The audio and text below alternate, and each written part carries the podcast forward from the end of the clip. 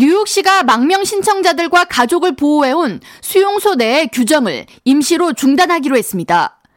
에릭 아담스 시장은 10일 인권보호 차원에서 망명신청 가족들에게 제공하던 별도의 욕실과 주방이 있는 수용소에 배치되도록 보장하는 권리 규정을 임시로 중단하는 행정명령에 서명했습니다. 또한 아담스 시장이 이날 서명한 행정명령에는 자녀가 있는 망명 신청자 가족들이 밤 10시 이전에 수용소에 도착할 경우 당일 밤에 잠자리를 꼭 제공받도록 하는 규정도 임시 중단하는 내용을 담고 있습니다. 파비앙 레비 시장실 대변인은 이에 대해 뉴욕시에 새로 도착하는 이민자들은 이미 지난주부터 체육관에 배치되고 있다고 전하면서 뉴욕시는 텍사스 남부 국경지대로부터 밀려오는 이민자 수용이 극에 달했으며 시장의 이번 행정명령 서명은 결코 쉽게 내린 결정이 아니라고 강조했습니다. 뉴욕시에 따르면 11일 만료되는 타이틀 42 해제 이후로 뉴욕시에는 하루에 1000명 이상의 난민이 도착할 것으로 예상되며 이와 같은 속도라면 시의 다음 회계연도까지 예상되는 총 망명 신청자의 수는 10만 명에 이를 것으로 전망됩니다.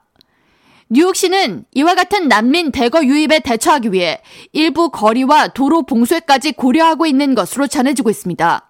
CBS 방송이 뉴욕시 정부 관계자들의 자료를 입수해 9일 보도한 내용에 따르면 뉴욕시는 주요 거리에 조립식 임시 거주 시설을 설치하고 물과 하수도, 전기를 이용할 수 있도록 조립식 주택 건축 업체와 논의 중에 있습니다. 뉴욕시는 이외에도 JFK 공항 격납고를 임시 수용시설로 쓸 수 있는지 타진한 것으로 전해지고 있으며 맨해튼 유명 건축물인 플랫 아이언 빌딩의 소유주에게도 비어있는 건물 내부를 임시 수용소로 쓸 수 있는지 문의했고 시 각 부처에 공문을 보내 난민 수용소로 쓸 수 있는 공간을 찾으라는 명령을 내리기도 했습니다. 파비앙 레비 대변인은 맨해튼 센트럴 파크와 브루클린 프로스펙 파크, 퀸즈 플러싱 코로나 파크와 뉴욕 메츠 홈 구장인 시티필드 주차장 등 다양한 공간을 임시 수용시설 후보군에 올렸다고 전하면서 이번 위기를 대처하기 위해 연방정부의 지원이 절실히 필요하다고 말했습니다. K라디오 전영숙입니다.